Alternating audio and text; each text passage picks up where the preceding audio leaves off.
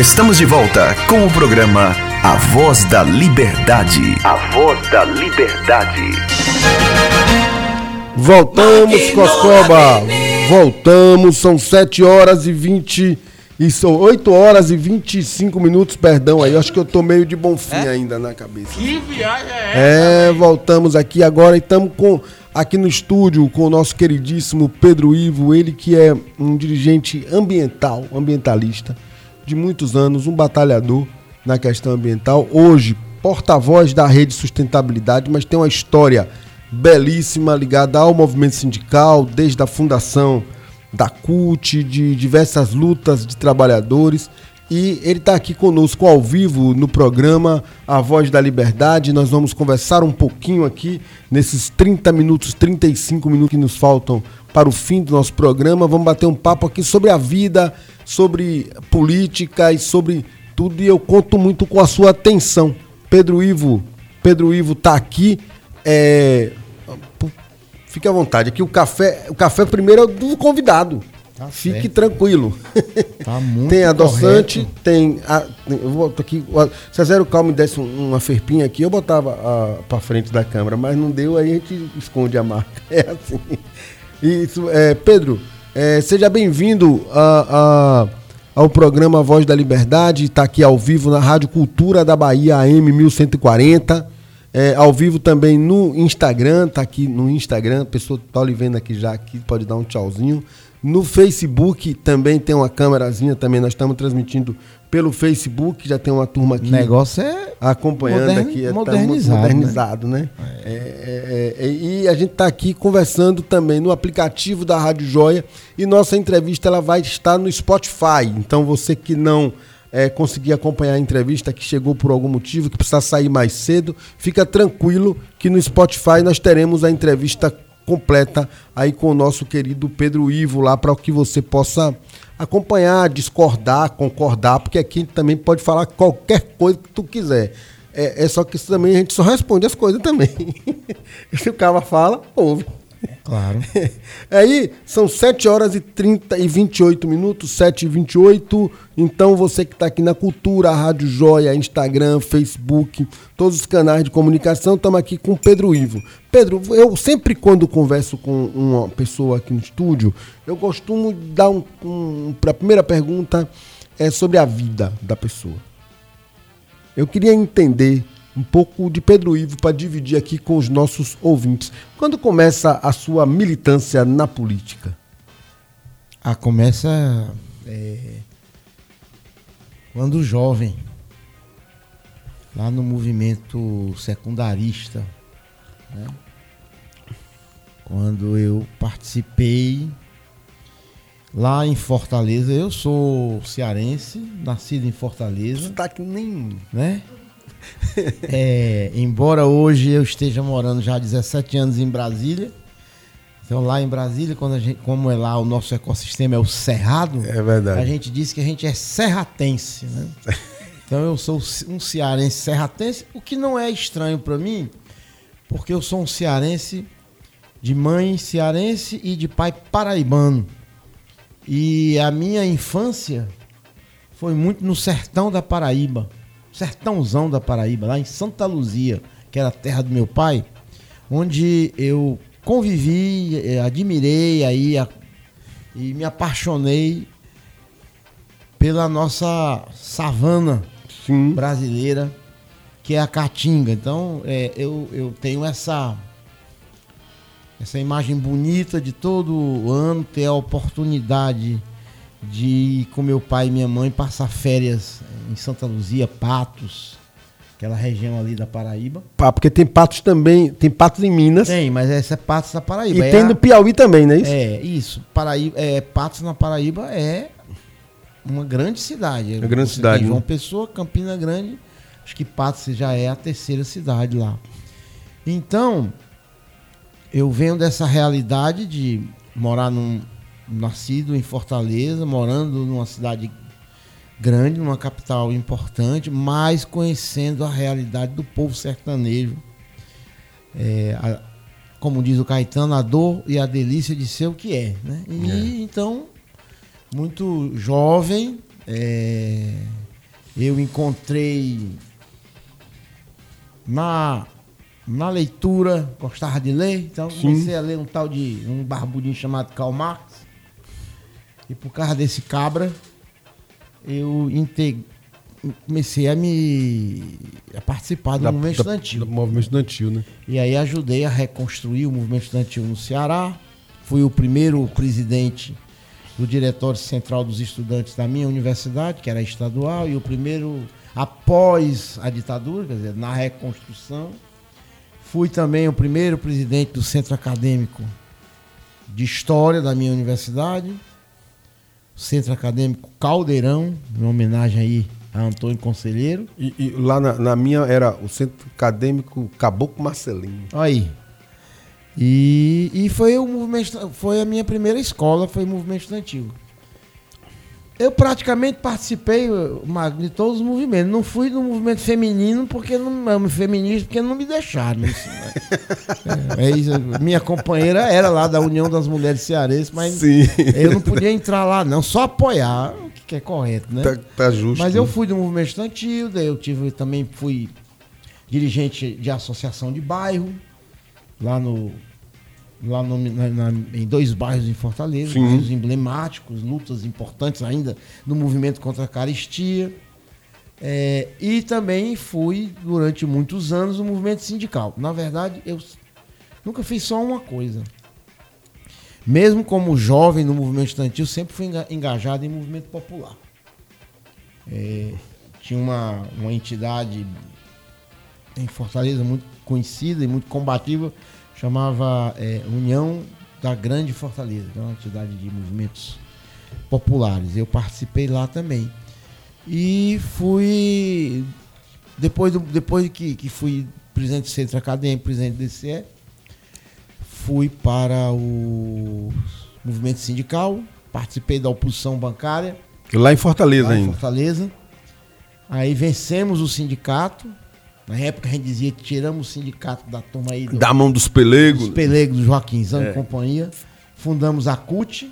Fui secretário-geral do Sindicato dos Bancários, fui dirigente da Associação dos Funcionários do Banco Nordeste. A essa altura já estava trabalhando no Banco Nordeste. E depois fui para a Executiva Nacional da CUT em duas gestões, na gestão, nas duas gestões do Vicentinho, Sim. onde eu fui o coordenador de meio ambiente da CUT. Um Saindo da CUT, eu achei que já tinha dado a a minha contribuição no movimento sindical, pedi demissão do banco, coisa mesmo de sonhador, né? E resolvi me dedicar ao movimento ambientalista. Fundei uma ONG, que Como é o sou nome da ONG? membro até hoje, Associação Alternativa Terra Azul, uma ONG que tem uma atuação internacional e nacional, com muita, muito trabalho com na verdade, é uma ONG que, interessante, ela foi fundada é, numa inspiração da ecologia para o mundo do trabalho. Foi um, um pessoal do movimento sindical mais ambientalista que se uniram, fundaram a entidade e a gente fundou há 20 anos atrás, justo, fez 20 anos no ano passado, é, justamente para levar a questão ecológica para os movimentos Para sociais o debate, né? e para os movimentos sociais. O foco sempre foi em movimentos sociais. Trabalhadores rurais, sindicatos urbanos, eh, indígenas, movimento negros, jovem, comunidade LGBTQI, mais já há 20 anos. Sim. Era essa pegada. Era um movimento, uma- é uma entidade chamada socioambiental Correto. né? Então, de uma pegada muito forte, principalmente com a juventude. Hoje a gente tem, eh, eu sou membro ainda, nós temos um, um núcleo eh, em Brasília, no Ceará e em São Paulo, e um outro grupo interessante na Suécia. né? Um- Há um, Sim, uma um parte grupo de brasileiros internacional. que, que migrou para lá, que montou a entidade lá. E, e paralelo a isso, desde muito cedo, eu, ouvi você falando na entrevista passada que eu descobri eh, a importância de atuar politicamente. Então, muito cedo eu já fui me engajando em partido. Aliás, eu, eu não me lembro da minha militância Fora do partido. Fora de partido. Eu sempre fui um militante social da cidadania, participando de entidades da sociedade civil, ao mesmo tempo sempre militei em partidos que propunham as é, transformações. Sim. Né? E quais foram, quais foram suas experiências é, partidárias, Pedro? Assim, em arte mal. Você participou, do, você já foi do, do, do, PCB, não? Não, não fui do PCB. Eu era muito novo para isso, rapaz. PCB é turma mais antigona, né? É. Eu tenho essa. É, tô aqui com esses meus 58 anos. Não, na verdade, eu fui do. Eu tive uma, uma rápida participação no PC do B. Sim. Certo? Porque na época, no, no movimento, a grande divergência, que era o PCB, era pró-soviético e o PCdoB era pró-albanês. É, a Albânia era o farol da humanidade. Você vê como a, a esquerda é interessante. Com é. tanto problema no Brasil, polarizava se o caba era torcedor da União Soviética ou era torcedor da Se você andava de lada ou de andava daqueles carros de é, papelão é, que fazia na Albânia. Meio, né? É um negócio meio estranho. É, a esquerda brasileira, com todos, tem muita coisa legal, mas é meio surreal em algumas coisas. Arranja umas divergências. Que, que, sinceramente, é, né? Que, sinceramente, né? Com tantas. Com tanta coisa no Brasil. Mas eu tava nessa. Só que eu. É, eu entrei no PC do B, mas rapidamente eu aderi à dissidência na época, né, que era a juventude caminhando, que foi a única juventude que atuou no PT, que venceu a eleição da Uni três vezes. Nós tivemos três presidentes da Uni, porque a Uni até hoje, a maioria do é dos companheiros do PCdoB.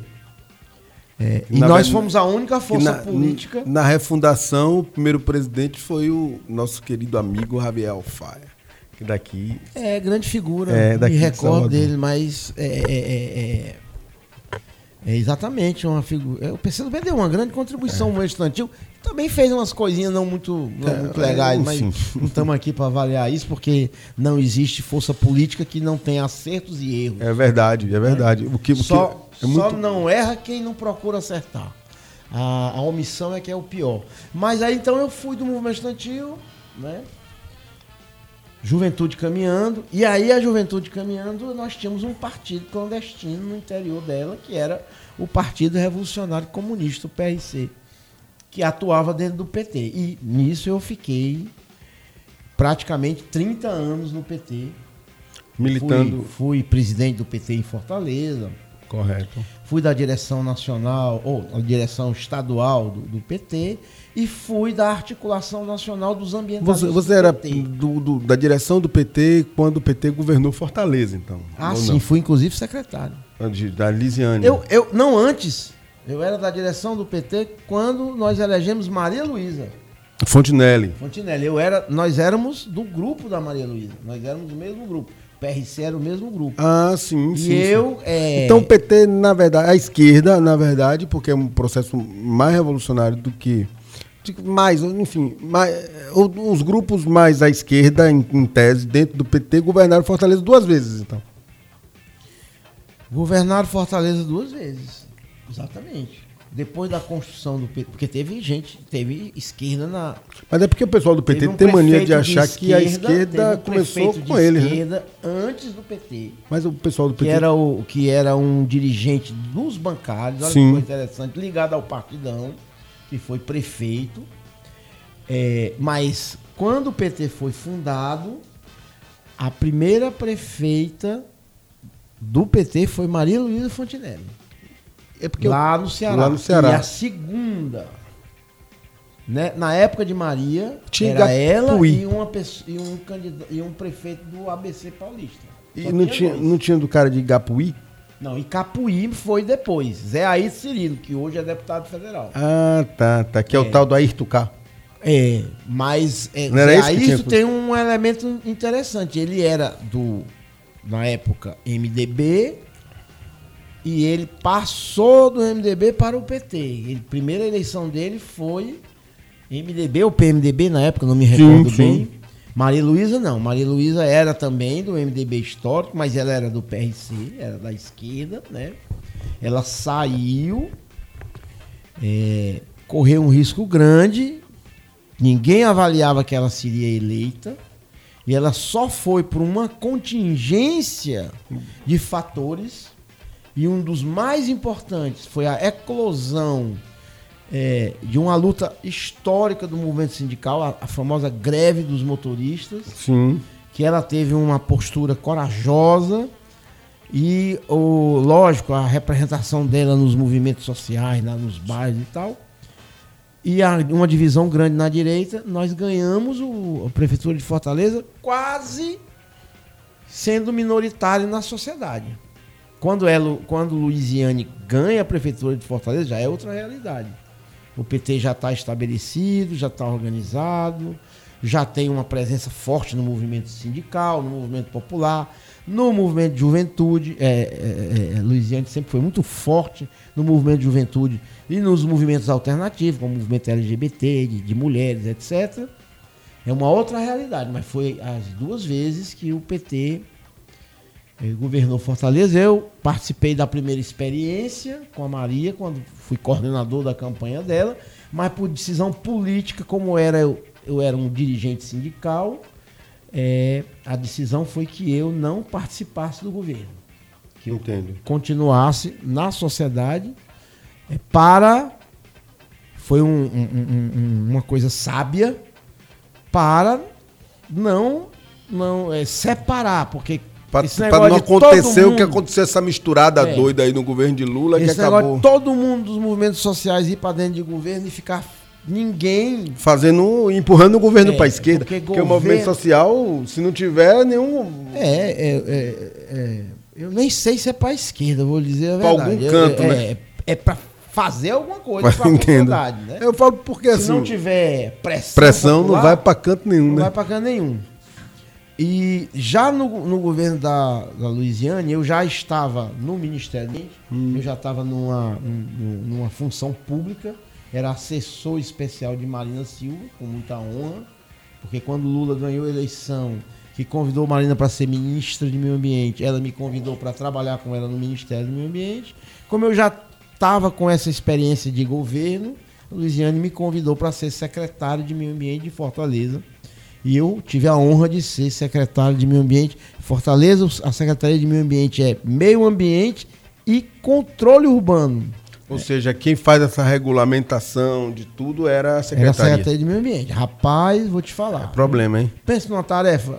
Eu conheço. É prazerosa, mas árdua, porque a cidade, é quem como faz... a maioria das cidades do Brasil, você tem problemas. Foi feita totalmente errada. Claro, claro. Se você fosse realmente pôr em prática é, o, que, o que a gente tem hoje de conhecimento é, urbanístico e, e, e, ambiental urbano, é, Fortaleza é, é tem muitas ilegalidades, teria que destruir prédios inteiros. É, é, verdade. Então você tem que agir muito na contenção, né? Do, do, do problema, né? Você tem uma, uma situação nas cidades que é, erro é, de planejamento, uma parte. É, fazer de qualquer jeito, a grande parte. É, é o que foi é. feito em, em, muitas coisas. Você tem lugares aqui em Salvador, por exemplo, Pedro, eu cito sempre, que são vários lugares que o sol não bate dia nenhum do ano. Por quê? Uhum. São becos. Aí a minha filha vai em casa, aí o pai vai e faz um sobrado, aí faz um, puxa, quer um barraco, virou uma casa, que faz um sobrado, que puxa outro, que puxa um terceiro. Aí o vizinho da frente também fez a mesma coisa. Se o lugar é estreito, o sol não bate, não bate nada. Isso é completamente insalubre para o cotidiano da vida das pessoas, mas é isso é a realidade do povo. E como é que um poder público se insere para tentar regulamentar isso, já que a pessoa está instalada ali há 30, 40 anos? Quer dizer, é uma, é uma, uma, uma situação de fato complexa mesmo. Complexa. É, é uma coisa muito profunda que tem a ver com o paradigma. Né? É o paradigma é, hegemônico, infelizmente ainda, está começando a mudar. Sim. Né? Porque a gente aprende na história que você muda por dois motivos, ou no amor ou na dor. Na face ou na tragédia. Né? Exatamente. E agora está sendo na dor, né? É. Com a crise climática, olha o que está acontecendo no o, mundo. É verdade essa história, falando, mudando de assunto, que eu sei que você tem uma compreensão e informação disso que é importante compartilhar aqui com nossos ouvintes. É fato que o ano de 2019 foi o ano mais quente da história da humanidade? Exato, é fato e em especial um dia do 2019 recente, que eu não me recordo agora, no final do ano, foi o mais quente da história da humanidade. Porque nós vivemos hoje sob a égide do aquecimento global, que alguns, alguns, alguns governantes e alguns, algumas pessoas importantes de, na escala Sim. de poder é, não acreditam nisso, como o próprio presidente da República Federativa do Brasil e o primeiro-ministro da Austrália. Só para comparar o impacto que isso tem numa decisão governamental.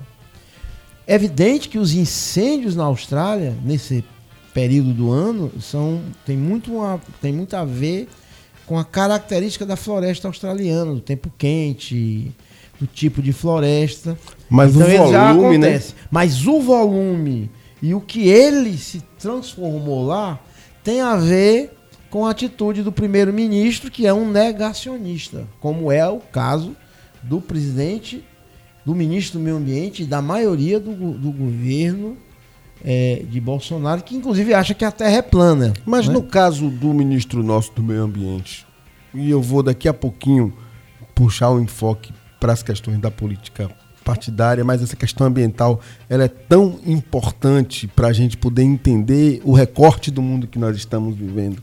No caso do ministro do Meio Ambiente, esse, esse negacionismo dele não tem a ver com, com, com a forma de, de, de pecuniária, não, de, porque ele está sendo até investigado aí por questões relativas ao crescimento patrimonial. Não parece que ele é mais um oportunista não, que colou não, nisso, não? Não, não acho que tem é a ver isso? com pecúnia, não, porque bandido tem com todo pensamento. É, isso é fato. Não é, não é fato? É fato. Então, quando o cabo é ladrão. Não precisa ser. Né? Que, esse, que não é por necessidade. Não, é um. Né? Porque você tem você Não é estado de necessidade. Social, né? Você tem um ladrão estado de necessidade é. provocado pela realidade social. Né? É. é. interessante que passou agora uma, repassaram uma série agora do do, Adriano, do, do Ariano Suassuna Sim. falando disso, né? Como Deus perdoa o, o, o o cangaceiro, porque o cangaceiro era só a ira de Deus, né? Coscoba adora, sério. Não deixou de ser bandido, né? É. Então, existe aquele cuja contingência de vida é, o levou a, marginali marginalidade. Sim, sim, né? sim, sim. Não que a lei não deva agir sobre esse, também deve agir, mas isso é uma realidade. Mas existe aqueles que é uma questão de opção de, de ganância vida, de e opção, mesmo, né? de ganância de opção e principalmente os de colarinho branco, são os mais perigosos, porque se escondem atrás desses pequenos. É, e, quanto então, mais, e quanto mais o Caba faz aquele discurso e, de que. Ah, lastidário, infelizmente, esse tipo de coisa é independente de concepção ambiental, ideologia, etc. Então, o, o, o, o ministro, eu vou dizer de letras garrafais, além de ser um notório notório corrupto, né, é também um reacionário ultraconservador de ideias completamente fora do tempo. Nós estamos no século XXI, digamos assim, em plena era pós-moderna e o cara acha que a Terra, eles acham que a Terra, terra é, plana. é plana. Eles vão pegar um carro aí e vão cair num buraco em qualquer dia desse. Da Terra é plana. E, Eu quero saber eles como. que estão né? montando um negócio de um cruzeiro para ir para provar que a Terra é plana. Deve ser o Cruzeiro na segunda divisão, né? É, pois é. Né? Aí vai Maria. pra Terra plana. É. É, é, pois é vou te dizer. Se a viagem for longa e o uísque for bom, eu até vou. Só. Pra poder acompanhar aí. Só a, é que. É que.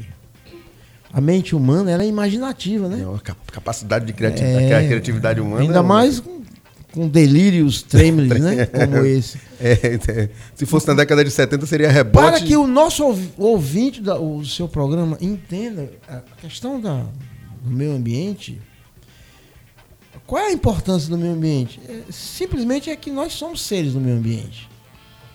Então a primeira reflexão que a gente tem que ser feita é que o ser humano, com o desenvolvimento das chamadas civilizações e com tudo que a gente conseguiu de conquista no plano da saúde, da educação, da ciência, ele imagina que está apartado da natureza. Que ele não é mais o ser da natureza como são os outros animais. Coloca é como se fosse um degrau. É meio que a arrogância de muita gente, que se acha que é um degrauzinho acima da inteligência é, geral. E, né? e tem a ver com o paradigma antropocêntrico. Aquilo que a gente, lá na nossa, você viu que você estava falando de história, geografia, estudo social, essas coisas. Lá na, na nossa escola, muitas vezes, botaram na cabeça da gente que tem três reinos: é o reino mineral, o reino animal, o reino vegetal, que é tudo separado.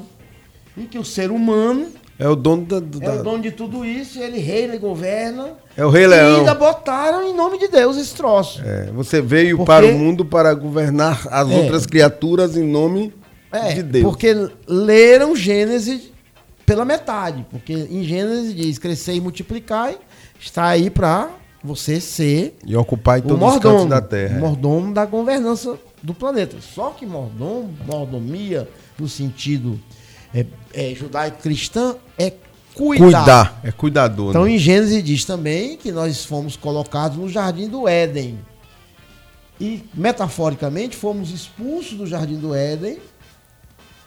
Por quê? No, como do é? meu ponto de vista, porque não cuidamos bem da criação. Não tem nada a ver com o negócio de, de, de mulher, de, homem, isso aí maçã, tudo é interpretação do patriarcado também, que é para excluir pra poder, mulheres. E para poder botar as mulheres excluídas do jogo. Da, né? Botaram na conta das mulheres. Interessante. O pecado original, então, seria a falta de cuidado nossa para com o nosso meio... Nosso... que nós somos, a nossa natureza. É. Que é a natureza de sermos filhos e filhas da terra. Interessante que a terra é feminina. Sim. Então, quando você. A, a, terra, o nascimento, a fecundação. Tudo isso. Tudo, né? É, mesmo, mesmo os animais que têm. É, os seres que têm. que se autorreproduzem, a, a, a, função dele feminina tem uma função muito maior é, que a vida cotidiana é, é, dele é feminina. Exatamente, porque estudos interessantes, como o de Humberto Maturana e o pessoal da teoria da complexidade, eu dou uma dica aí pro pessoal que está ouvindo, vale a pena dar uma lida, né? Dar uma lida em Edgar Morin, em Humberto Maturana e essa teoria da complexidade. Eles vão, eles, eles fizeram um estudo mostrando que existiam dois tipos de comunidades antiquíssimas, né?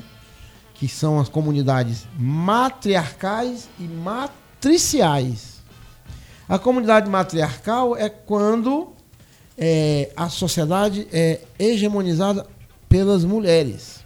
A sociedade matricial é um período da humanidade onde as mulheres têm um papel relevante, mas não é dominante. É um papel, digamos, harmônico entre mulheres e homens. E tudo isso tem a ver, inicialmente, é, da consciência que a humanidade tinha do papel das mulheres na Sim. procriação e não tinha nenhum dos, do homem. Depois que o homem, é, que a sociedade se organiza, é, que, que gera excedente, isso aí a gente já conhece aí, né? que gera excedente, que gera capital, que gera exército, que aí o homem se apropria apropria, o patriarcado se apropria, né? Do, da cultura, do modelo bota, de produção. Bota a primeira cerca e diz assim: eu sou mais forte, eu garanto a cerca, portanto eu garanto o jogo. Aí ele joga fora o feminino. É. Veja como é interessante, porque joga fora não só as mulheres, Sim. mas a natureza. A mãe terra. Porque a terra passa a ser não algo para conviver, mas algo para ser explorado. Para ser explorado. Assim como as mulheres também. Que passam a ser propriedade. Então, é o que, você está Então, a luta, eu quero dizer que tem o meio ambiente, ele. A, a defesa do meio ambiente não é uma coisa que, dos ambientalistas, nem dos cientistas. É a defesa da própria condição humana nesse universo, nesse planeta. Correto. É. Né? E o, se nós não nos, re, não, não nos reintegrarmos a isso, não tomarmos atitudes simples, mesmo uma atitude simples, ah, não, não adianta, Claro que adianta, que pelo menos a nível de educação. Então, por exemplo, hoje, a retirada de canudinhos, né? Várias cidades, a minha cidade, Brasília, Sim. já tem uma lei proibindo o canudinho que, que não é reciclável, né? E a gente deve evitar até o reciclável. Correto. É, é uma atitude que parece banal, Banal. mas é importantíssima, porque hoje o lixo nos oceanos está liquidando com os animais e liquidando com o ecossistema oceânico. E o verdadeiro pulmão do mundo É o oceano, né? são os oceanos, através Pedro, do fictos Eu vou, eu vou né? só pedir um, um, uma- um pequeno parada aqui, só para poder fazer uma coisa. Eu queria avisar você que está nos acompanhando aí na Rádio Cultura, né, Coscoba? Que daqui a pouquinho a gente vai interromper a rede com a Rádio Cultura, mas a gente vai continuar aqui no nosso aplicativo Rádio Joia, no Facebook, no Instagram.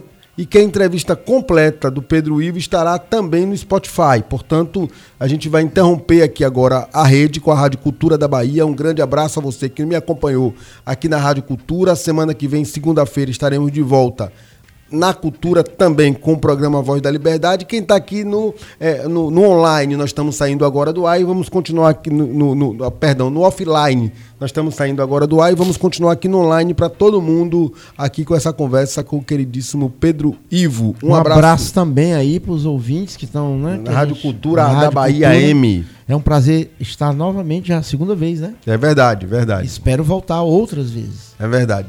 E, e vamos continuar nosso papo. Ainda aqui. mais ao vivo, porque Salvador, rapaz, é uma coisa.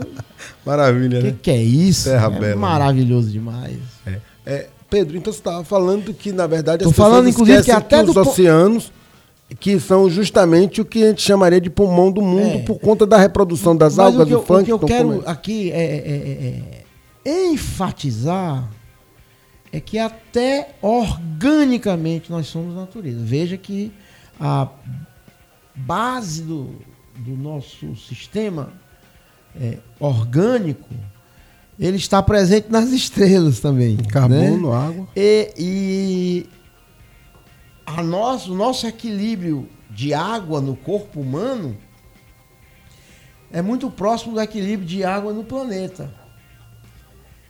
70-30, né? E nós somos também. é, temos que respeitar também a nossa composição química, física, orgânica, biológica.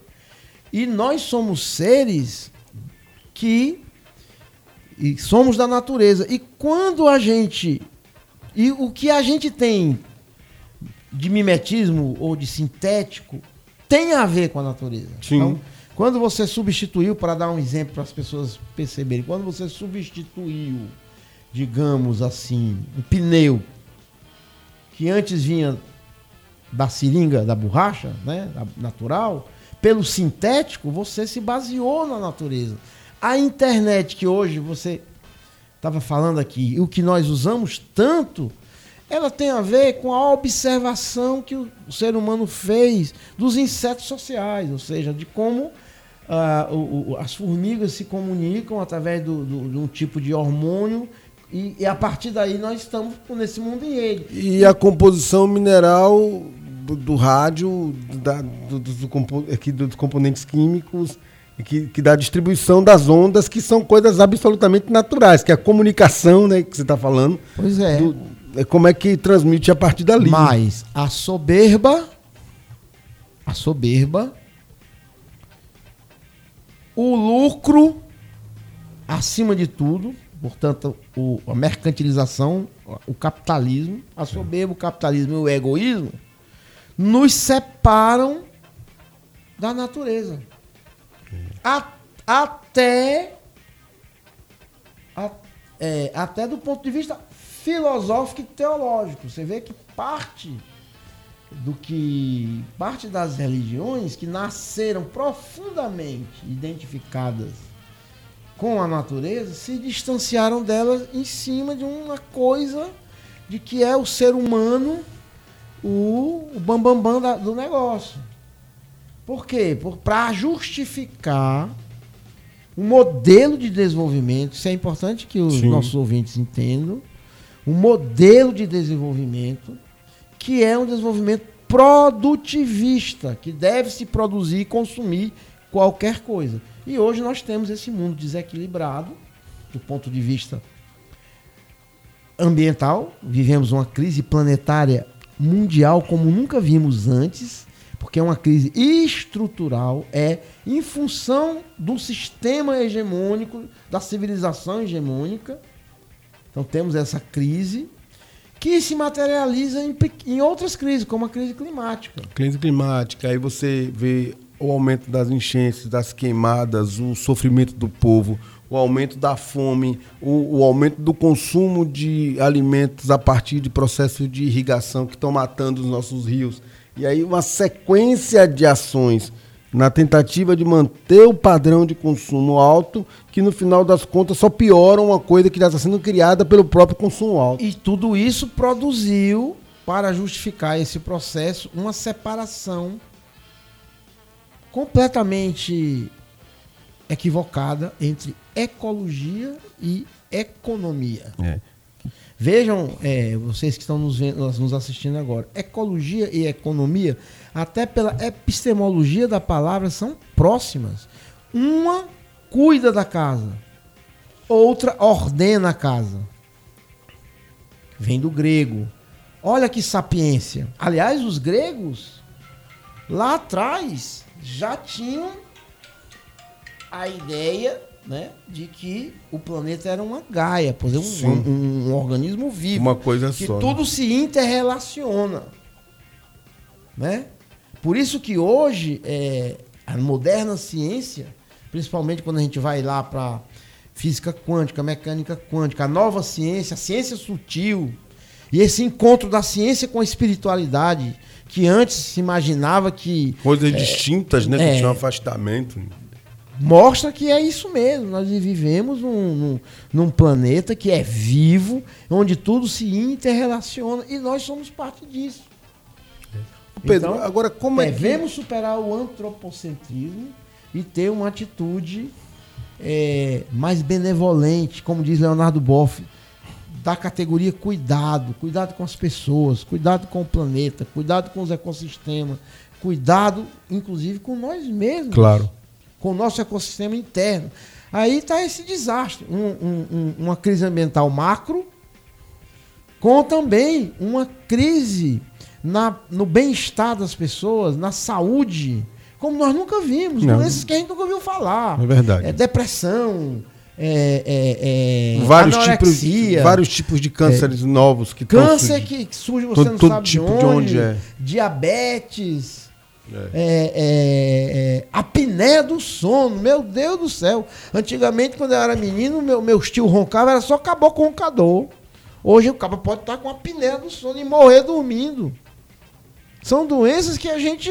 É verdade. Tem a ver com com, tudo com, isso. Com essa, essa, modificação parâmetros. Tudo isso. Agora, Pedro, nesse sentido, é, eu estou aqui também com a participação do Edson Freitas, que ele está dizendo, quando você começou a falar, falou do, do, do, do eurocentrismo, e, de novo ele toca no assunto aqui que ele fala, esse eurocentrismo, revisionismo stalinista, é, e a dúvida se o Brasil era semi-feudal, coisas de, e causas da história, né? Como você colocou aqui, ele é professor de história, ele está lembrando uhum. que, como é que a esquerda se comportava nos debates. E o Marcelo traz o assunto para o tema soteropolitano. É, dizendo que tem uma em Salvador o, o, o, nosso partido, que eu tenho muito orgulho de estar afiliado, ser militante, um jovem militante pelo tempo de filiação, mas completamente com, envolvido com com as causas, que é a rede sustentabilidade, que tem uma pré-candidatura de um negro à prefeitura de Salvador e enquanto os outros partidos ditos de esquerda estão esperando o coronel Rui Costa tocar o, o trombone para poder dizer quem é qual é o caminho que vai seguir. Como é que você, e eu aproveito essa pergunta aqui não para vir para Salvador, ainda que agora nós estamos com um tempo aqui que a gente puder fazer essa conversa, é, como é que a gente, como é que você imagina, Pedro, é, esse quadro político, já que além do, do intelectual que tu é e da análise toda do processo sobre a questão ambiental, é um dirigente partidário, dirigente político partidário que tem uma visão nacional das coisas. Como é que você imagina o desenrolar deste quadro nas eleições de 2020 a partir do problema, a partir da realidade do Bolsonaro no poder?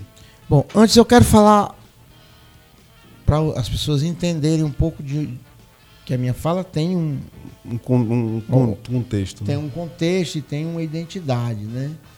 Eu quero falar do, do que eu vi ontem para chegar nessa questão do Bolsonaro. Sim. E quero falar é, do bem que a Bahia pode fazer ao Brasil. Certo? É... Por que, que eu estou dizendo isso? Bom, eu como eu estava falando, sou, sou um militante desde os 16 anos. Sim, sim, sim. É, passei aí é, pelo PT muitos anos, tenho muito respeito. E depois. Muitos amigos lá? Em 2010, né? amigos e, e. E não posso retirar o papel histórico do PT, o que foi importante do PT para o povo brasileiro. Fato. Agora, tem o direito também de achar que o PT, como não se ressignificou, é, paralisou-se na história. É uma opinião minha com todo respeito. Então, saí em 2010. Né? Mas o meu pensamento, é, ele tem uma, uma base muito grande da teologia da libertação. Eu sou um católico anglicano, coisa rara no Brasil, né? porque é um, um minoritário. Uma, uma minoria da minoria e é uma, uma, uma, uma corrente de fé mistureba. Certo? O, o, anglicano é um católico que não tem papa, portanto não segue a, os católicos romanos, que eu tenho o maior respeito, mas tem muita identidade. E nem o patriarca, né? É, tem muita identidade, mistura com coisas do protestantismo também. E é uma filosofia é, cristã macroecumênica ou interreligiosa, que aceita e admite essa diversidade religiosa, Sim. que respeita e entende a manifestação de Deus quando ela não é apenas a manifestação em Cristo, como, por exemplo, as, as tradições afrodescendentes, as tradições budistas, hinduístas. Tudo isso para nós é muito é, é a manifestação de Deus, né? Portanto, e faz parte da diversidade humana, porque nem as mãos da gente são iguais. Então, o ser humano é por excelência como ser da natureza, é também um ser da diversidade. Certo?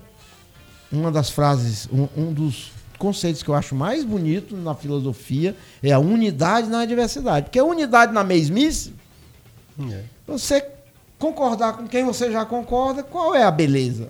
A beleza é você praticar o princípio da alteridade e compreender o outro no que o outro é. Não é só aceitar. Mesmo que você não concorde mas entender a posição do outro no que o outro é. E eu sou muito profundamente é, ligado a essa ideia do macroecumenismo e a teologia da libertação, que é a de a defesa de Jesus como um libertador. Sim. Né? Para os oprimidos. Um cristianismo que é nosso, que é coletivo. E essa, digamos assim, imaginávamos que era a base do Brasil. Essa diversidade. E eu, eu acredito Verdade, que é. é. Nós estamos vivendo um hiato com um governo que é muito ruim em tudo. Olha só, eu vou dizer de novo, é ruim em tudo. Economia, social, Corrupção. Falava tanto contra a corrupção. Olha aí. Tá aí o negócio do secretário lá recebendo. E ele queria bater quase no jornalista da Folha é, que perguntou. É corrupção, é, é, crime. Os filhos do cara. Tudo e a família do cara. Aí. Tá tudo enrolado com, com prováveis ligações. Com a morte é, de Marielle Franco. exato. Né? É um negócio tão. Então, tudo de ruim. Ah, tudo de ruim Além disso, The, The House of Cards é um sujeito obscur, obscurantista que, que fomenta o ódio, a segregação, né? E quebra essa lógica no Brasil dessa diversidade. O que eu vi ontem me sensibilizou de uma forma. Porque o que, que eu vi ontem? Em torno de 2 milhões de pessoas, não é isso? É muita gente, é isso mesmo. É, convivendo com credos diferentes, com filosofias diferentes, uma mistureba do sagrado com o profano, que ao mesmo tempo que é uma festa para o Senhor do Bonfim, portanto para Jesus Cristo, para os cristãos, e uma festa para um para o, o, o, as, as, religiões é, de matriz africana, de matriz africana já tem outro significado. Ao mesmo tempo um carnaval e, e, e branco e, e, preto e estrangeiro e turista e hétero e homo e mulher e branco é um dia em que todos se acham iguais no poder da fé, porque na fé todos são iguais. E, só fé para fazer você né? andar 8 km no sol quente ali. De quem tem fé vai a pé. E, ou seja, é, é um negócio tão que é o. É uma porrada. É o bonfinha. Nesses que estão querendo transformar o, o Brasil num negócio cinza. Separado, chato, segregado. Medíocre, sem colorido, é de verdade. raça, de cor, de credo. Isso, é, como quase. Isso, isso tudo, Pedro, desculpe lhe interromper, mas com a política no meio, ou com seja, a política com, no meio. os partidos então, todos e todo Não tem preconceito é, com a política. É, exatamente. Né? Porque nós não devemos ter preconceito com a política. A gente, deve, a gente não deve aceitar a má política. Com certeza. Né? Que não é política. Uhum. Porque, do ponto de vista filosófico, aristotélico, a política é uma arte né, da reivindicação humana, não é só partidária. Então, eu, eu, o Magno, eu acho que Salvador é, é, esse tipo. Como é? Eu, na minha juventude, eu, eu ia à Romaria do Padre Cícero. É outra coisa assim, Essas festas populares, essas misturas no Brasil, fazem muito bem. Porque elas, ao mesmo tempo, pregam a paz, pregam a benevolência, pregam a, a tolerância, né? que é justo um tapa nesse governo que está aí, que é ao contrário de tudo isso. Afora isso, eu me admiro muito. Me admiro, mas compreendo os, os elementos históricos, né? Porque você falou antes, eu estava vindo a sua entrevista, a tradição da esquerda tem muita coisa boa, mas também tem coisas que a gente não pode passar a mão como se a esquerda fosse ungida e totalmente é, é, infalível. Mas, a mas... tradição da esquerda no Brasil é realmente eurocêntrica. Eurocêntrica, certo? Racista. Sim. E. É, Machista. De uma, de uma governança é, patriarcal e, e, e, e, autoritária. Por mais democrática que ela seja, nós temos muitos avanços. Nós temos que superar isso. Então, é, eu compreendo que isso não já exista, do ponto de vista histórico, mas deixa a gente impactado. Como uma cidade como Salvador, certo? Cuja maioria é negra e nunca teve um prefeito negro. Que ainda tem pouca participação no poder dos negros. É verdade. É, é, e eu estou dizendo isso sem nenhum pingo de racismo. Não é um problema, ah, o negro tem que ser contra o branco, ou o branco contra. Não é, não é isso a questão. A questão é mais profunda.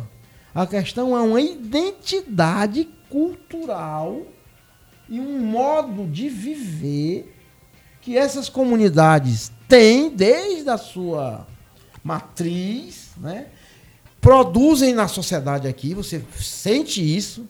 Eu fui na África, eu me sinto na África, é um Brasil, uma brasilinidade africana.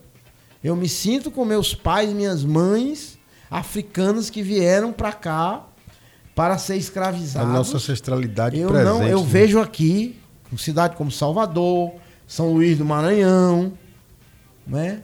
Embora Rio Grande do Sul tenha uma presença negra muito grande, as pessoas não sabem, inclusive uma presença de religião de matriz africana muito forte. Verdade.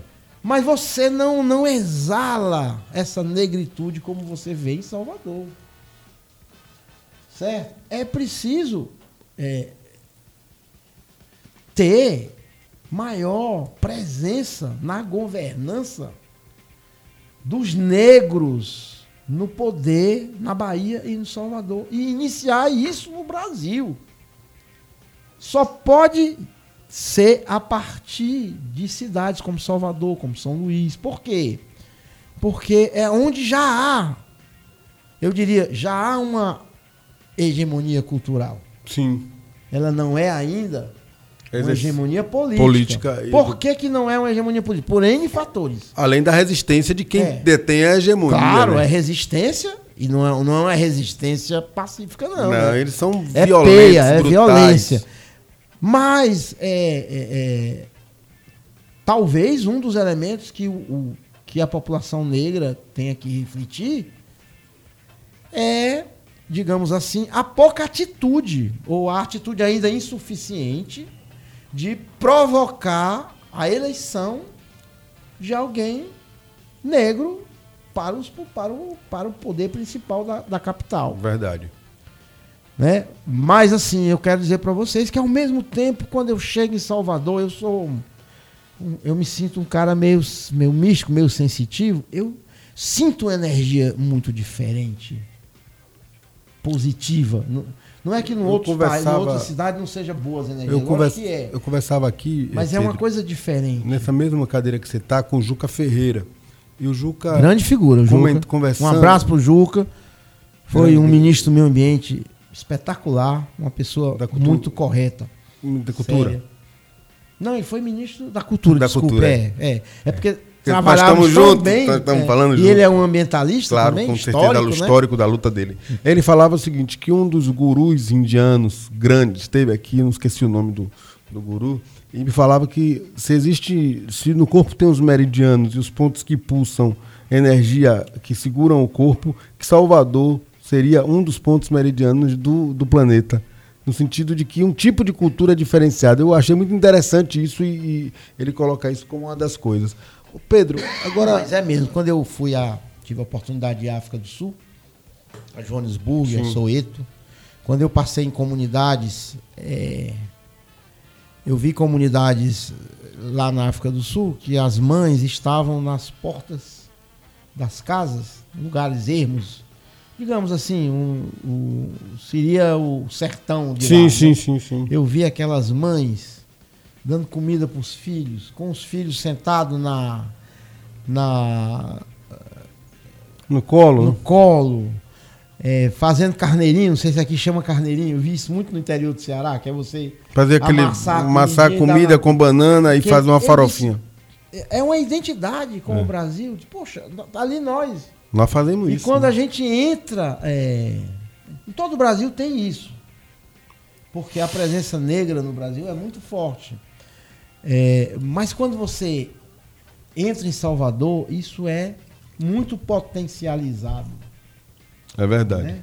Por causa, obviamente, de uma presença numérica e de uma presença cultural fortíssima. Que, o, que Bahia, o que a Bahia hoje representa para o Nordeste, para o Brasil, do ponto de vista cultural, econ, econômico, é, é, de diversidade, é fabuloso. Então, eu acho assim que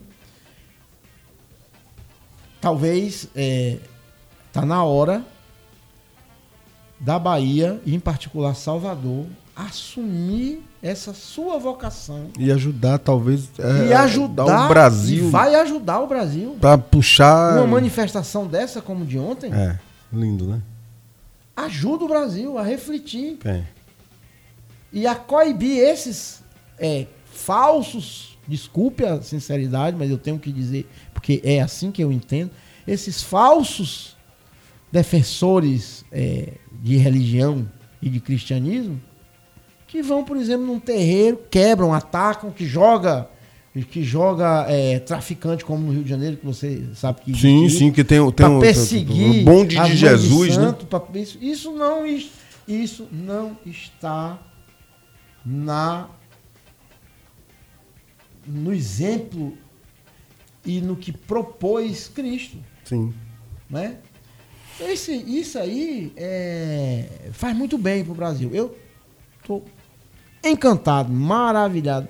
Eu já sabia dessas fe dessa festa. A gente vê por, por Pela TV, pela TV pelo por jornal, internet mas tal. participar dela. Eu agradeço muito, viu, Magno, a, a Ah, rede maravilha. Bahia, em particular o seu esforço, porque você ficou no meu pé. Rapaz, você tem que vir, é um negócio diferente.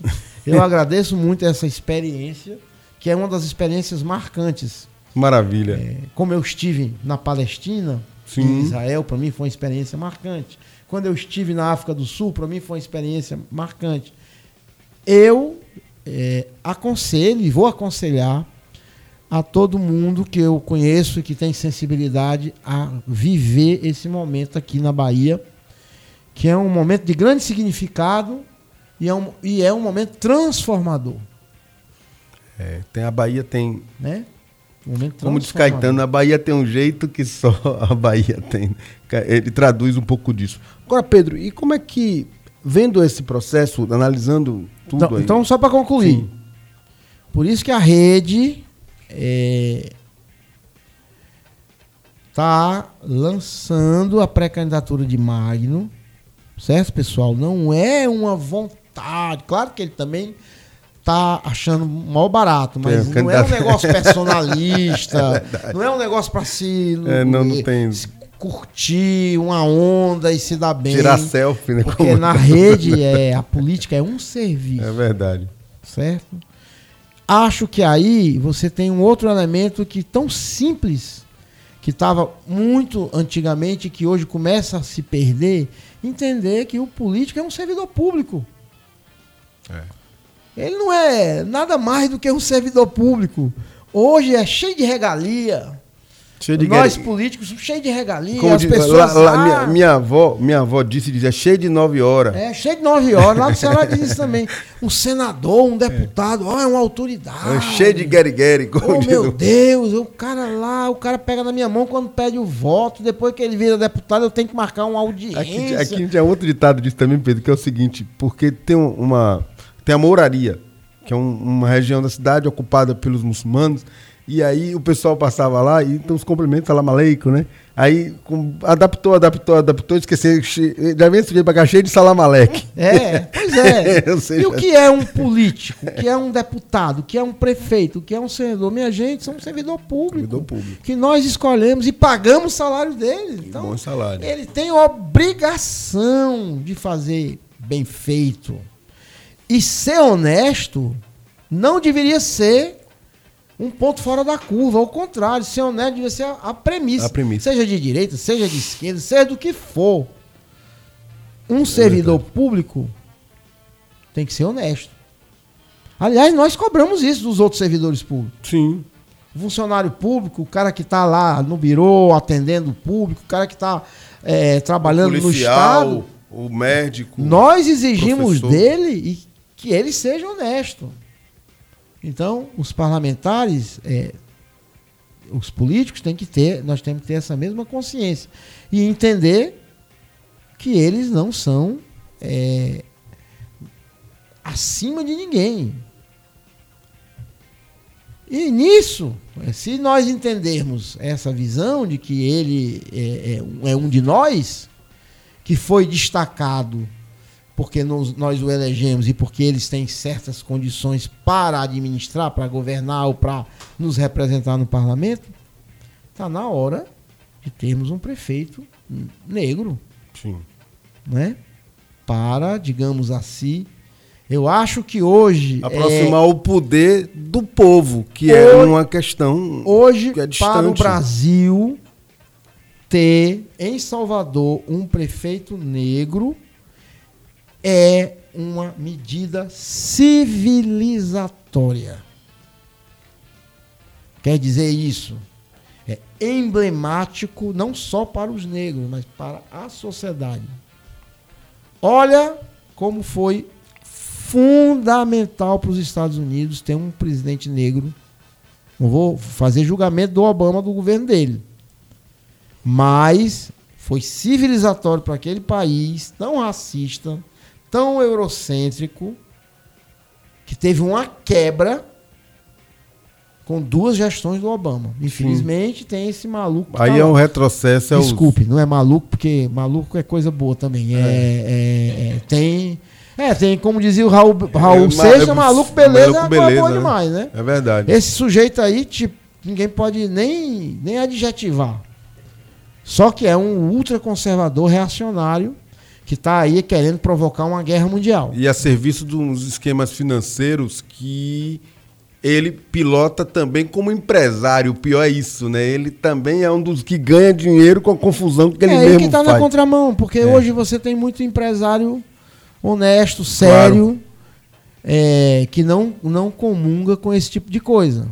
É, podemos até ter divergência ideológica com esse, com mas, esse segmento. Mas, mas, mas tem outro, é outro tipo de gente, né? Com certeza. É, então eu acho que nós estamos muito felizes, a Nacional, eu em particular e a rede toda. Primeiro de ter Magno na rede e ter a pré-candidatura dele a prefeito.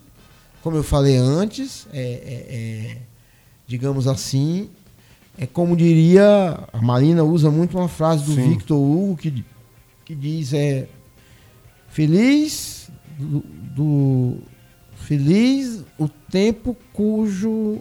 A história cujo tempo chegou. Sim. O tempo chegou. E o Brasil precisa. E vamos enfrentando. Né?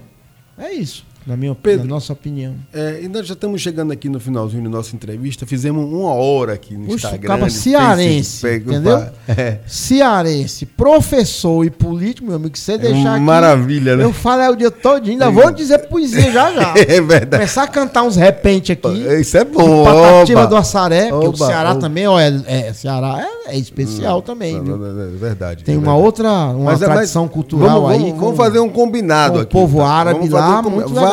Bote sua com murca, murcha, né? Como é que chama? É, mu, a cabeça para funcionar. É. Nós faremos. Cérebrozinho, quenguinho do cearense que não é, né?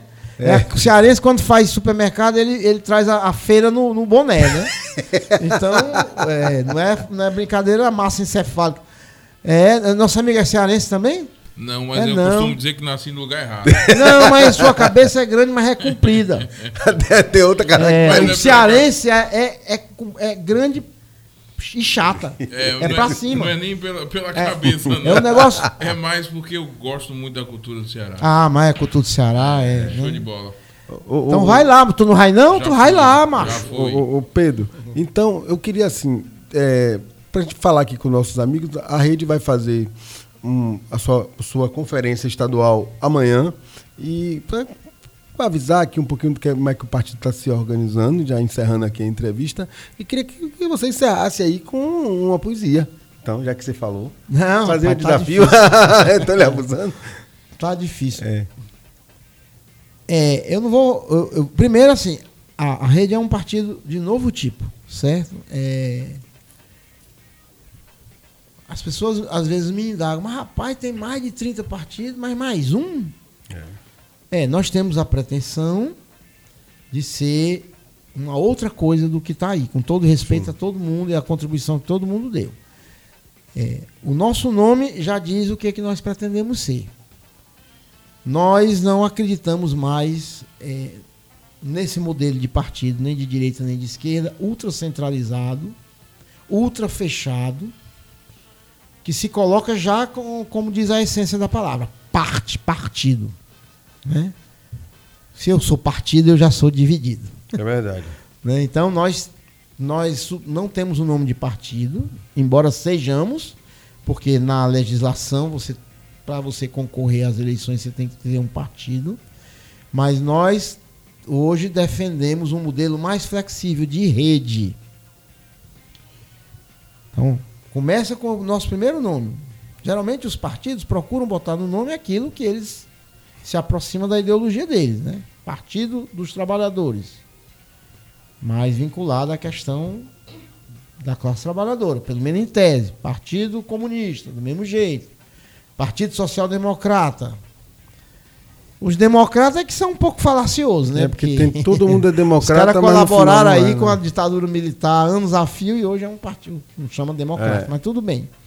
Com todo respeito, né? Mas a gente procura... Bolsonaro se elege pelo Partido Social Liberal. Pois seja, é, isso aí é um negócio meio complicado, né? É. Até, até você estava comentando antes que tem uma contradição é, entre um ministro e uma visão econômica liberal e uma visão de governo conservador. O liberal, ele é liberal. Liberal é liberal. É liberal no Estado e é liberal nos costumes. Só o Brasil mesmo para inventar Mistura tudo, né? esse negócio aí que, na verdade, não, não passa, não deixa de ser uma tentativa de enganar as pessoas.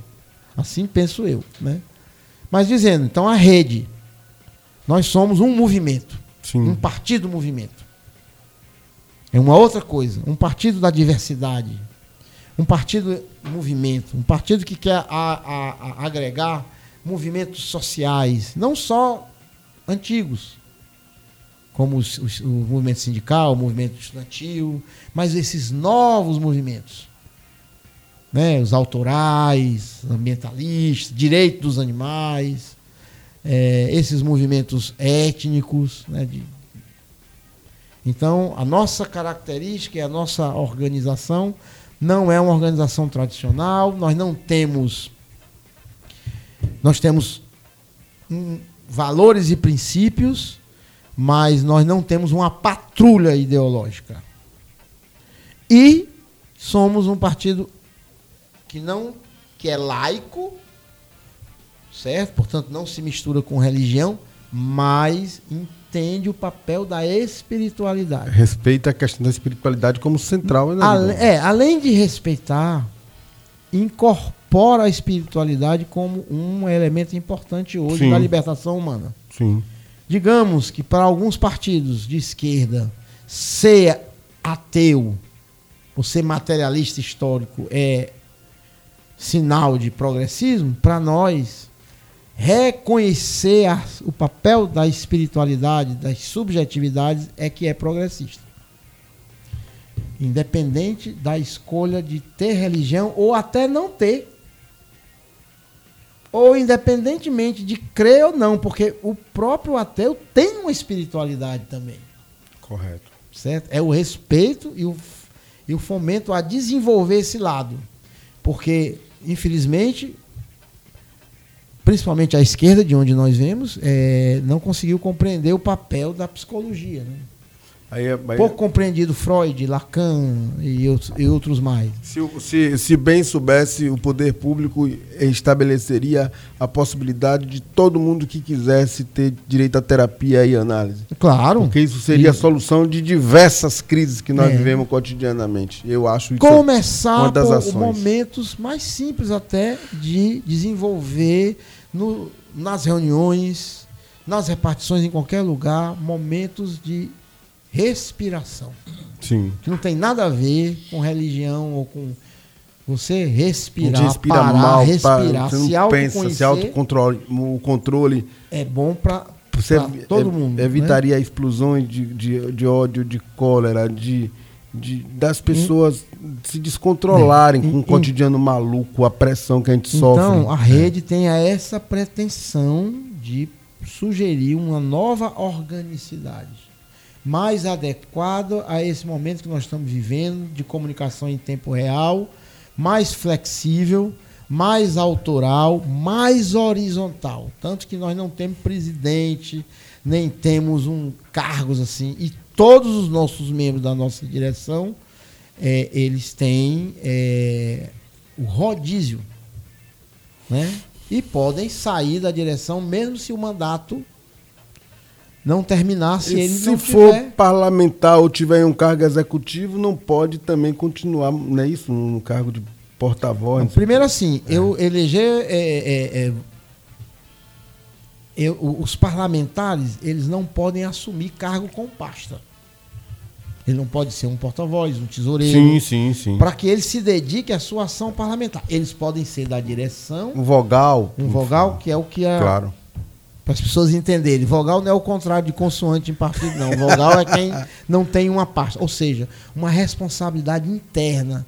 Porque como a responsabilidade dele é representar bem o povo, é. ele não deve misturar essas duas coisas. Né? Para não ficar também o partido com dono, né? É, e também não, não acumular burocracias, que a gente conhece um pouco a história como a gente veio de outros partidos, é. a gente vai se vacinando. É, com certeza. E, e a rede, por esse modelo orgânico, você tem dois tipos de filiados. Tem o filiado orgânico, aquele que, que se filia e deseja participar da vida partidária. E tem o filiado cívico, aquele que, se, que, que gosta da rede pelos princípios e pelos valores, mas não quer ter uma vida partidária. Sim. Que aqui para nós não é para todo mundo, né? Você tem que reunião e não sei o quê, bababá. E os filiados cívicos podem serem, podem ser candidatos cívicos, que é uma, uma, uma coisa que já existe no mundo todo. No mundo todo você tem um sistema político que você tem candidaturas oficiais dos partidos, e você mas tem os candidatos da cidadania. Que, que escolhe ser candidato e não quer estar nenhum partido. É, é, é o candidato do movimento social. o movimento sim. negro, dentro da rede, ele pode ter um candidato Entendi. que se filia à rede, mas não tem compromisso orgânico partidário com a rede. Eles têm compromisso é com o movimento que está indicando ele. Para isso ele tem que ter desde que seja coerente com algumas com os princípios, princípios e valores, valores do partido. causas pétreas do partido.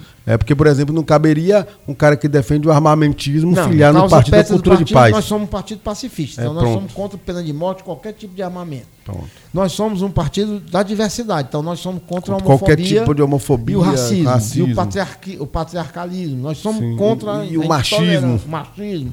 Nós somos pela cultura de paz. Então, essas intolerâncias, essas coisas. Não claro rola. que aqui e acolá aparece porque nós estamos em construção. Sim. Mas a candidatura cívica que já existe na Argentina, na Itália, nos Estados Unidos, em vários lugares do mundo, é a que permite que, o, que você seja candidato do seu movimento e que apenas esteja acolhido por uma legenda. Por enquanto, porque o nosso projeto, que está desde a década de 90 com a Marina lá no Senado, é destituir a candidatura cívica. O cidadão tem o direito a se candidatar, independente é. de filiação partidária. Agora, ele tem o direito, mas não é assim, eu vou ser candidato e pronto. Não, ele tem que ter um referendo, um documento, uma, ref, uma referendo de, de vários quem movimentos. Tu é candidato, né? De vários movimentos e tem que ter uma plataforma é, registrada. De quem, de quem, tu é, né? De quem, de quem, é, e uma plataforma política para as pessoas claro, saber o que, que ele está dizendo. Claro. E isso registrado claro. em cartório. Né? E aí nós vamos fazer, Pedro, é, amanhã, porque já estamos aqui. Isso. Vamos terminar. Terminando. E a parte da nova proposta que eu queria dizer. Sim. Tem, é uma proposta nova orgânica e uma proposta nova política. É o partido que defende a sustentabilidade como uma nova projeto político. Porque nós somos críticos, os partidos capitalistas e os partidos socialistas não entenderam nem colocaram a questão do meio ambiente como estratégica. Defendem, mas quando vão para o governo, esquecem que defendem. É verdade. Aqui, quando está em jogo o, o, dinheiro ou a natureza, passa por cima. Passa né? o trator na natureza. Nós consideramos hoje, com a crise ambiental planetária, com a crise civilizatória, queria que vocês entendessem um pouco isso. É, eu sei que todo, muita gente já entende, mas quero reforçar isso. Nós não vivemos numa crise do capitalismo, como acham os partidos de esquerda. Nós vivemos numa crise civilizatória. A crise da humanidade. É muito mais profundo. Significa que o modelo civilizatório, seja de esquerda, seja de direita, está em crise. A prova disso é que a China também é um dos grandes poluidores, destruidores claro. do meio ambiente. Então, a nossa proposta é que é um novo paradigma que é que é uma visão de sustentabilidade. Para nós, a ecologia chegou à política. Nós não separamos. Você pode tratar a ecologia como técnica, como ciência. Para nós, a grande contribuição da ecologia é na política. É um modelo de desenvolvimento sustentável, que obviamente não é um modelo capitalista, porque o capitalismo, por essência, não vai dar tempo de explicar, ele é destruidor da natureza porque, e, na essência, o, o, sistema capitalista transforma tudo que é valor de uso em valor de troca, ou seja, tudo que tudo se transforma em mercadoria. E a água, o ar não pode ser transformado em commodities, para dar um exemplo. Mas também a, o modelo tradicional socialista mostrou que carece do mesmo problema.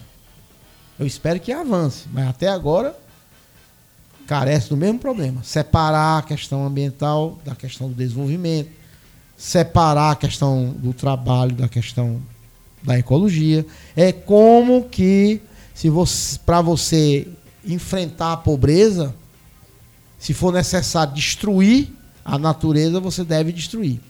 Essa dicotomia no mundo moderno não, não existe mais. Nós já Até porque temos se não tiver, se você tiver um enfrentamento que destrua o planeta, não tem nem de pobre nem Cadê, rico viver. né? Cadê a galinha Pô, já ouro, né? sim. E hoje está provado Imagine, que, que a economia da floresta, a economia da floresta, se a gente nos adapta aos nossos ecossistemas, nós vamos ter um ganho de economia imenso. Com certeza. A caatinga não é um problema para nós. O problema é a gente ocupar mal a caatinga. Saber como é que faz O o, uso e o não é um manejo apropriado. nós. É. O problema é que a gente faz as cidades em cima dos mangues, totalmente inapropriado. Salvador todo, praticamente a cidade baixa, é um aterro no mangue. Ah, os palafitas, ah, o- aí o esgotamento sanitário. Pedro, Eu, só para concluir Sim. mesmo, eu nunca esqueço, quando eu era secretário do Meio Ambiente, que eu fui numa praia lá no centro, chama Caça e Pesca, que tinha uma comunidade que todo ano as dunas soterravam as casas. Sim. E o líder disse para mim, seu secretário, nós temos um grande problema. Essa duna aqui não deixa a gente viver. Todo ano essa duna aqui passa por cima das nossas casas. Eu disse, rapaz, o problema não é da duna, o problema é que vocês fizeram a casa. Onde a duna Onde vinha, a vinha, duna já naturalmente faz esse. É duna móvel. É. Então sai então daqui. não adianta brigar com a, nossa, Contorna, com a né? natureza. A gente tem que conviver com ela. Vamos viver com ela. Lindo que eu estou falando, que, que nós estamos todo mundo Sim, aqui, todo sim. mundo concorda. Agora diz como aquela propaganda na televisão. Se a gente concorda, por que, que a gente não faz? É. Então, a prática não é tão simples, porque os interesses econômicos, principalmente da especulação financeira e imobiliária, se sobrepõem, na maioria das vezes, aos interesses da própria vida. É verdade. Então, isso aí que a gente tem que lutar. E a convenção da rede, que vai acontecer é, é, Amanhã, né? amanhã é justamente para que o nosso partido, aqui na Bahia, cresça, possa levantar essas ideias e possa iniciar na Bahia, sem medo de pre- ser pretencioso, uma primeira gestão na história da Bahia, principalmente Salvador, que possa pôr em prática uma política de desenvolvimento sustentável, além desse elemento da questão eh, do movimento negro que nós discutimos aqui. Ó, Então, nosso amigo, nosso companheiro Magno é o nosso representante nessa batalha e tem todo o nosso apoio para desenvolver esse processo, não só eleitoral, mas principalmente quando chegar a prefeitura de Salvador, que nós vamos colocar o que há de melhor da sociedade, independentemente de partido. Sim. Mário, Magno fará um governo com os melhores da academia, dos movimentos, da inteligência baiana. E também nós vamos disponibilizar o que a gente tem de melhor a nível nacional para ajudar. E Internacional, as experiências que você falou das Ah. cidades sustentáveis, a questão da integração, você tem várias coisas que a gente precisa trazer essa modernidade. O que é de moderno de fato, não moderno que parece novo, mas que é velho, para a gente poder transformar a realidade do povo. Né? É isso aí. Va- valeu, gente. Pedro, queria que você se despedisse aí de nossos ouvintes que estão acompanhando pela Rádio Joia, tá aí muita gente acompanhando pelo aplicativo, o pessoal que está acompanhando pelo Facebook, que está naquela câmera lá em cima, que está vendo assim a mais careca nossa aqui, e o pessoal que está aqui no Instagram também acompanhando a gente. É, eu não vou usar dizer uma poesia inteira para me despedir, mas eu sempre me lembro de uma poesia de Patativa do Assaré, Sim. que infelizmente voltou a ser atual. Que no- na poesia, no final, que virou música, gravada pelo Quinteto Agreste do Ceará e pelo Fagner também, no final ele diz assim: O Brasil continua na cantiga da perua, que é só pior, pior, pior.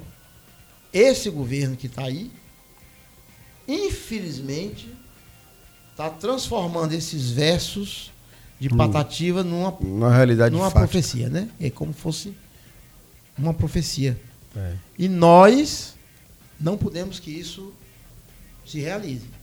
Então, ah, eu me despeço aqui do programa, dos ouvintes, esperançoso.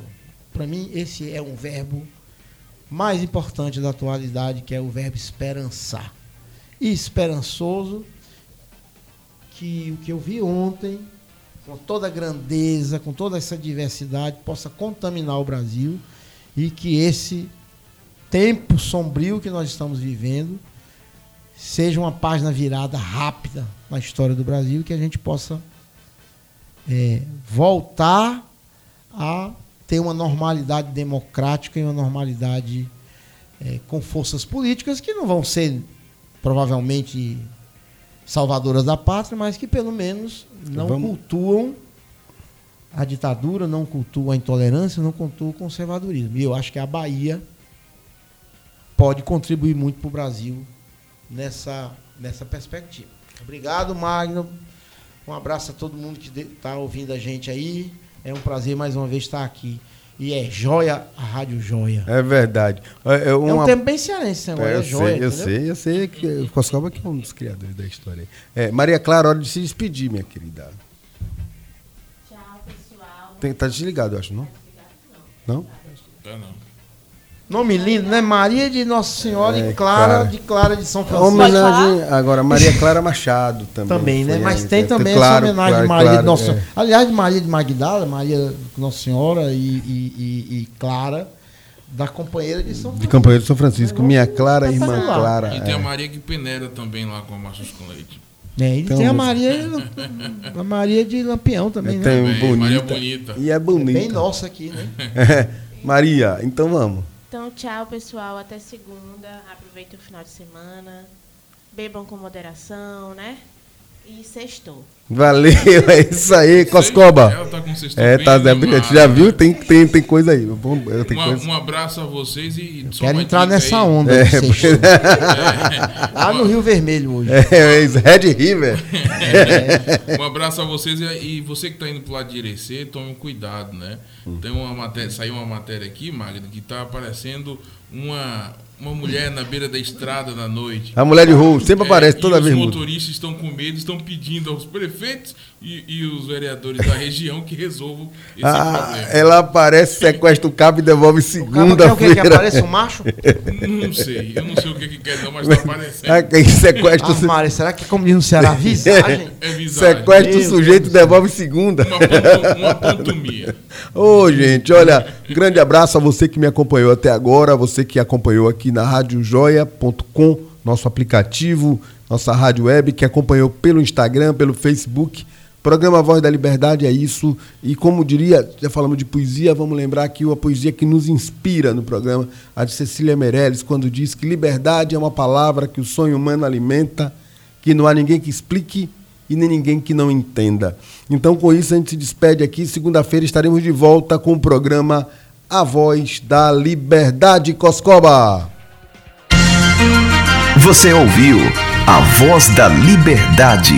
Apresentação Magno Lavini. Até o próximo programa.